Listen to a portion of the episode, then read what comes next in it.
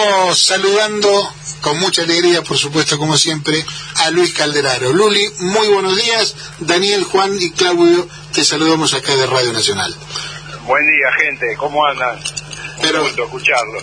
Muy bien. Muy bien, muy bien, Luli. Eh, tuvimos unas dificultades este, que confundimos teléfonos. Este, te estamos llamando un poco tarde, pero nos alegra No mucho. pasa nada. Nos alegra mucho poder hacer esta comunicación.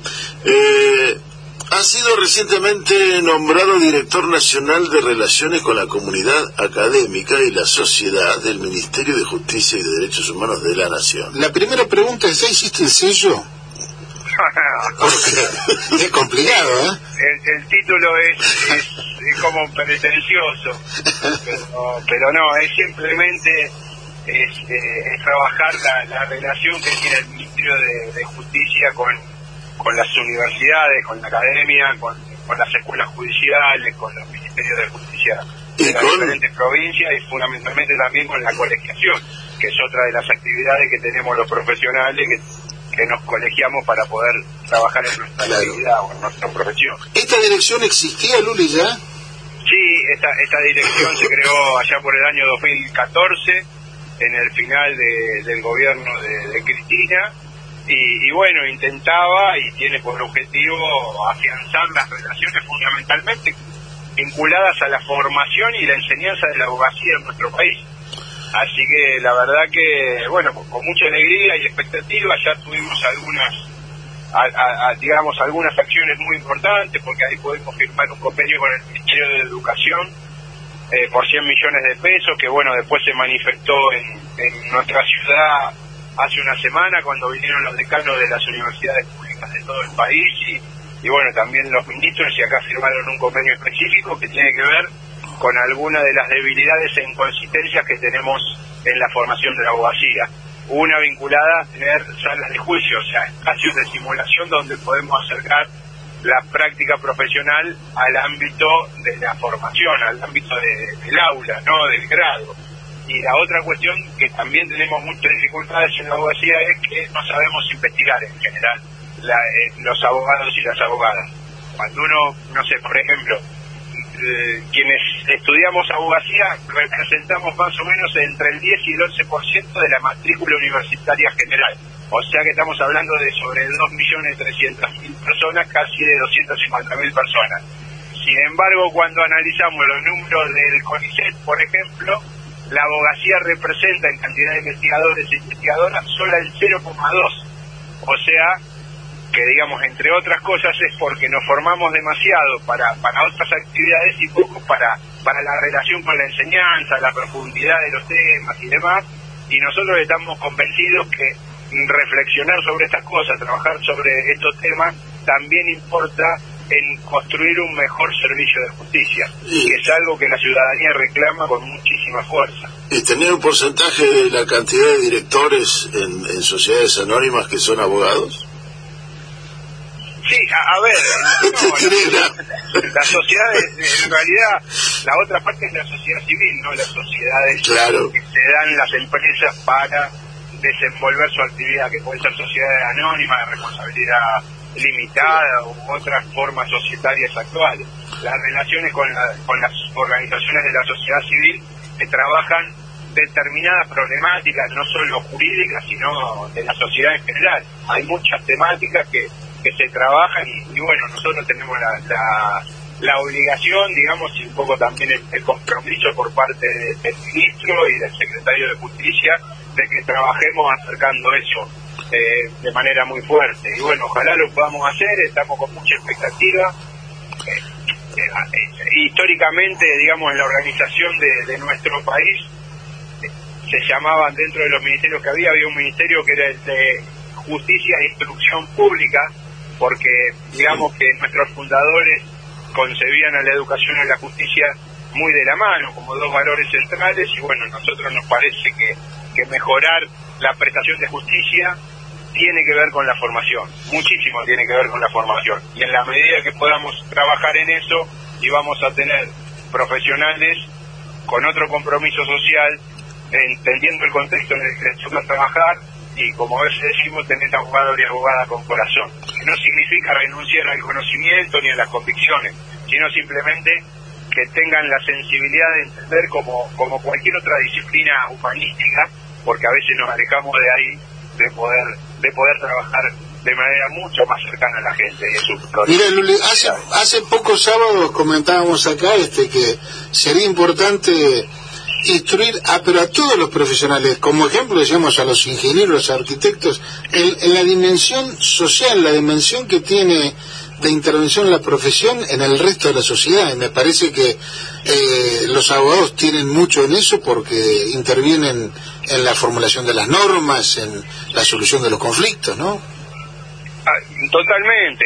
Fíjense que aún en situaciones de pandemia se trabajó muchísimo en protocolos que esos protocolos de actuación, de intervención o esa hoja de ruta, por supuesto que estaban las personas vinculadas a la disciplina, pero también estaban la perspectiva jurídica, tratando de normatizar en situaciones aún de muchísima dificultad.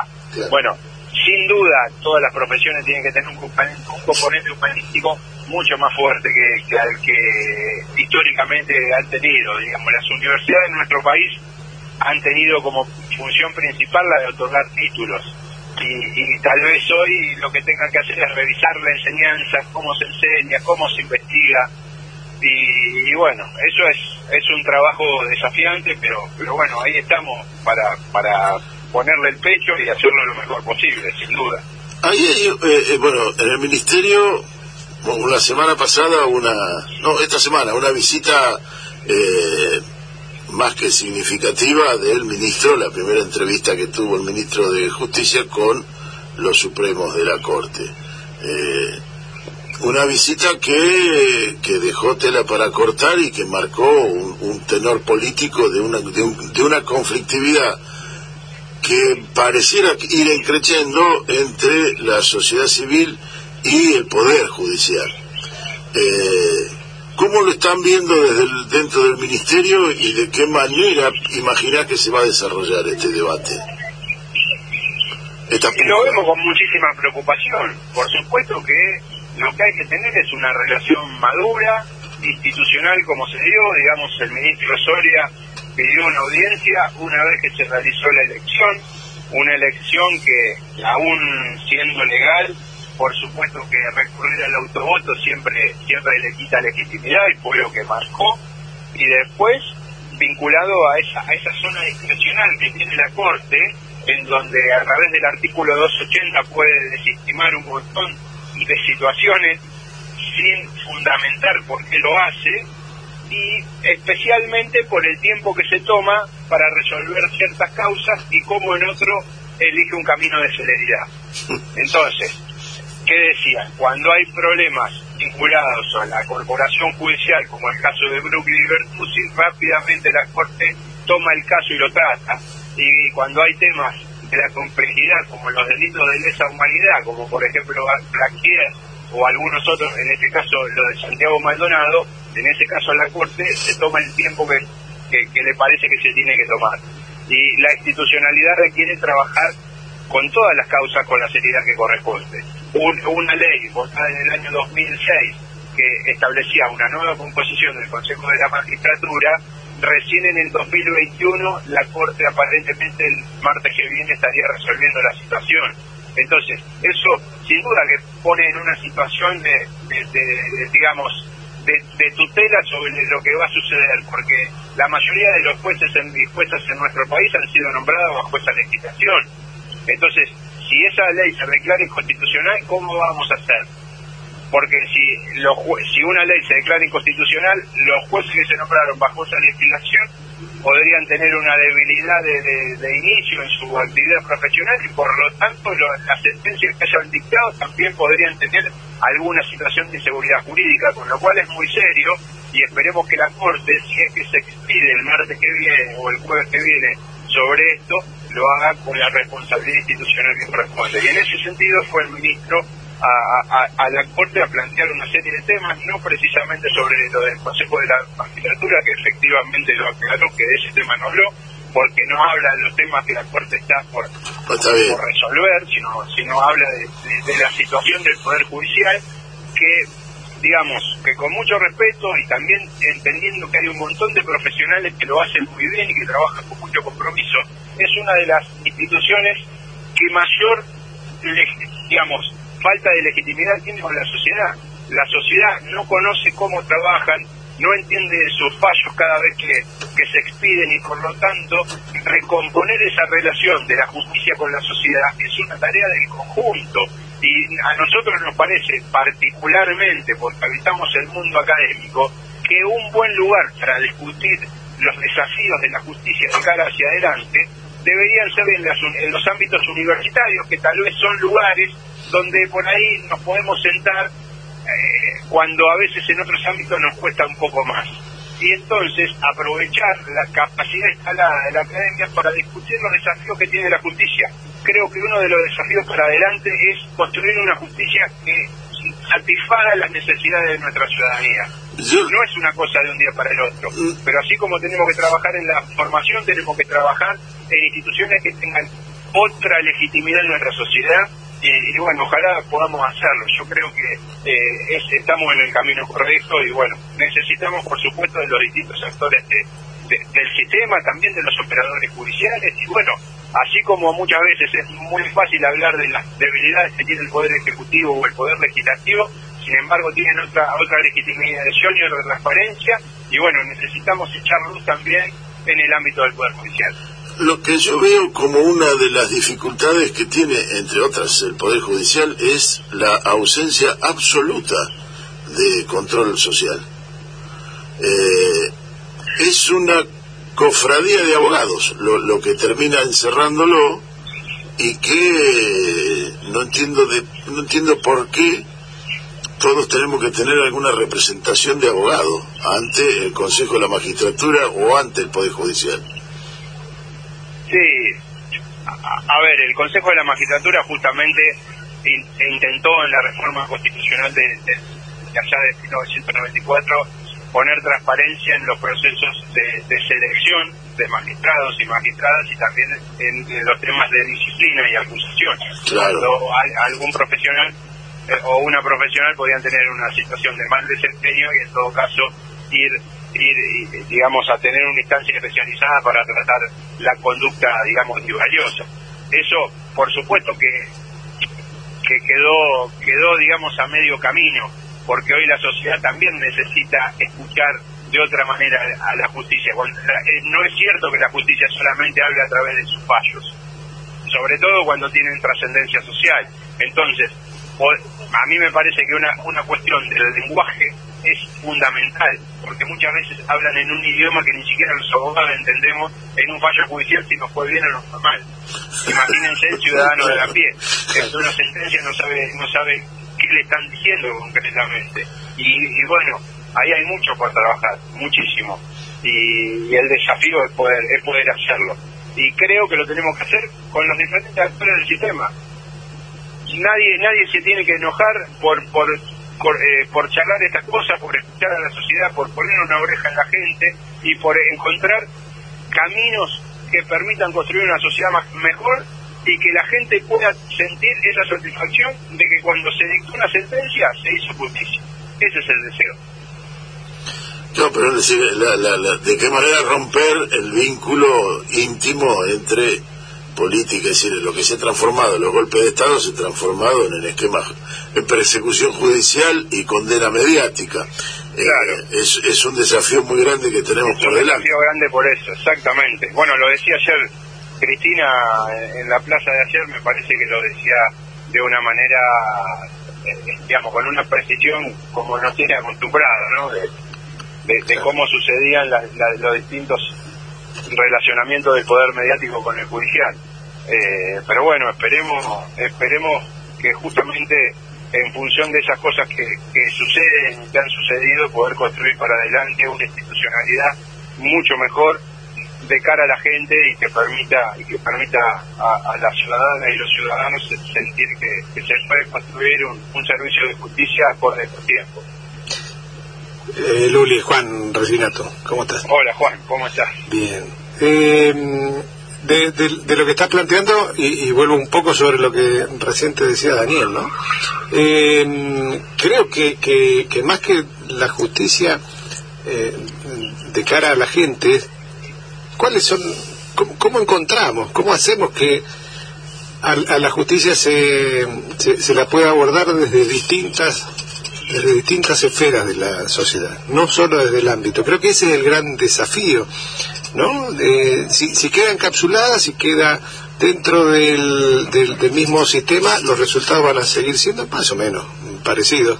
Eh, eh, eh, podemos este, tener la, la, confianza, la certeza de que en, en, el gobierno de Alberto no hay una mesa judicial, pero, pero, pero digo, mientras no tenga incidencia desde, desde el pueblo, desde, desde otras organizaciones, este, eso va a ser difícil, ¿no? Creo que es una... Por supuesto, nosotros, a, ver, el desafío es tener funcionarios o magistrados judiciales que tengan la valentía de, tomar decisiones por fuera del, poder político de turno de la situación política y también del poder mediático, porque hay muchos funcionarios judiciales que, que tal vez tienen la interés de, de, actuar por fuera de los márgenes de la política, pero muchas veces son condicionados por el poder mediático, digamos no debe ser fácil cuando te hablan las tapas de los diarios sobre tu actuación. Eso sin duda, pero pero me parece que quien se forma para para ser magistrado o magistrada en nuestro país tendría que tener el temple de poder actuar sin tener esos condicionamientos. Y la política lo que debes hacer es garantizar ese funcionamiento, poder poder construir los, los caminos para que para que podamos podamos encontrar justicia, no solo los poderosos, sino el ciudadano común, o sea, que la condición social no determine el servicio de justicia que va a tener, sino, sino en todo caso la materia que se lleva a tratar al Poder Judicial. Y en función de eso decidir. Ahora, si en un expediente van a resolver un caso por el apellido que tiene la carátula, estamos en problemas, sin duda. Ahora, ¿cómo se soluciona? Juan, entiendo yo que comprometiendo a los distintos actores. La universidad ahí tiene un papel fundamental, los colegios de abogados tienen y abogadas tienen un papel fundamental, los actores judiciales, que los hay muy buenos, los hay muy buenos, digamos. Eh, nosotros podríamos decir que en Bahía Blanca en general encontramos un, un servicio de justicia eh, satisfactorio, que seguramente tiene sus cosas por, por corregir, pero, pero digamos, no podríamos decir o analizarlo conforme eh, lo que pasa en Comodoro Pi. Ahora, lo que pasa en Comodoro Pi es algo muy chico a lo que pasa en todo el servicio de justicia en nuestro país. Entonces, ¿cómo hacemos eso? También abriéndolo. No solo se trata de tener, por ejemplo, perspectiva de género e incorporar mujeres al, al Poder Judicial, que hace falta y mucho, sino también, a ver, yo sueño yo sueño también con poder tener en Formosa a un juez federal de origen de origen indígena. O, por ejemplo en Salta o en, el, o, en, el sur de origen mapuche digamos. Porque hay hay hay hay eh, digamos no sé Comodoro cuántas mujeres hay de los 12 juzgados muy poquitas hay hay fueros enteros que, que no tienen mujeres pero también hay fueros enteros que no tienen ninguna otra representación de la diversidad que existe en nuestra sociedad y eso es lo que debiéramos garantizar, construir desde la, desde la política. Ese es el desafío. Me que la política, por supuesto, tiene ahí una, una responsabilidad tal vez más importante que otros sectores. Y bueno, hay que asumirla y trabajar. Yo, eh, complementando lo que vos estás diciendo, eh, hace un ratito hablábamos con un historiador, Daniel Di realmente muy valioso. Bueno, y de lo que hablábamos era recuperar, recuperar el valor de la participación popular como única forma de transformación real, ¿no? De, la realidad.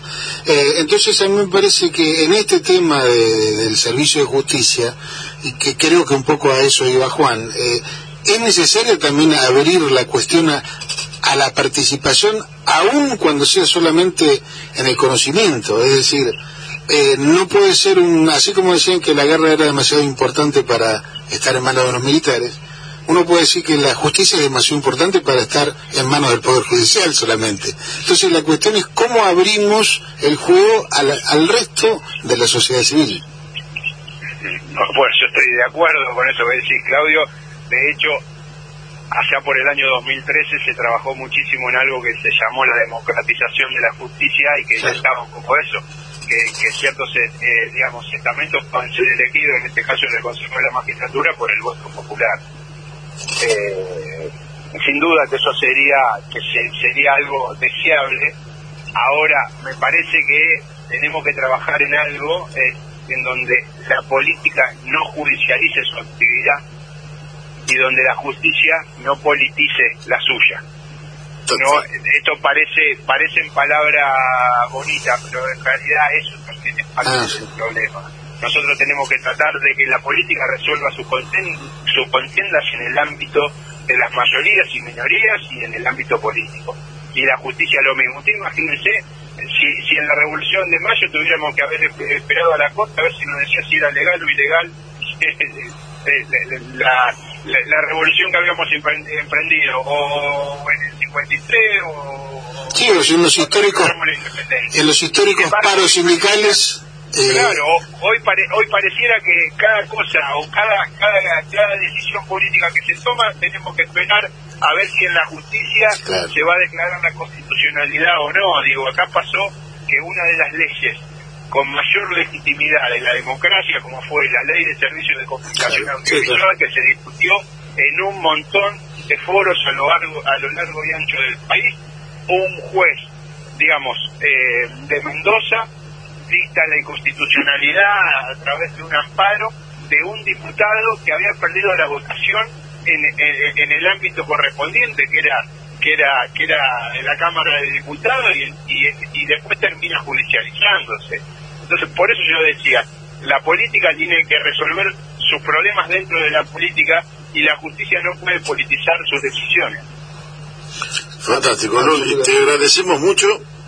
Vamos a seguir en contacto ya el año que viene y te deseamos lo mejor en esta gestión que emprendes y contá con nosotros para lo que necesites y nosotros vamos a abusar de vos en lo que necesites. No, al contrario, Daniel, siempre es un gusto hablar con ustedes y con, el programa que, siempre me parece que tienen el espacio para, para poder bajar la plomada y charlar con otra profundidad y, bueno, la verdad que nada, desearle que, que, terminen bien el año, que pasen felices fiestas y bueno, y bueno, por supuesto a disposición para cuando lo necesiten.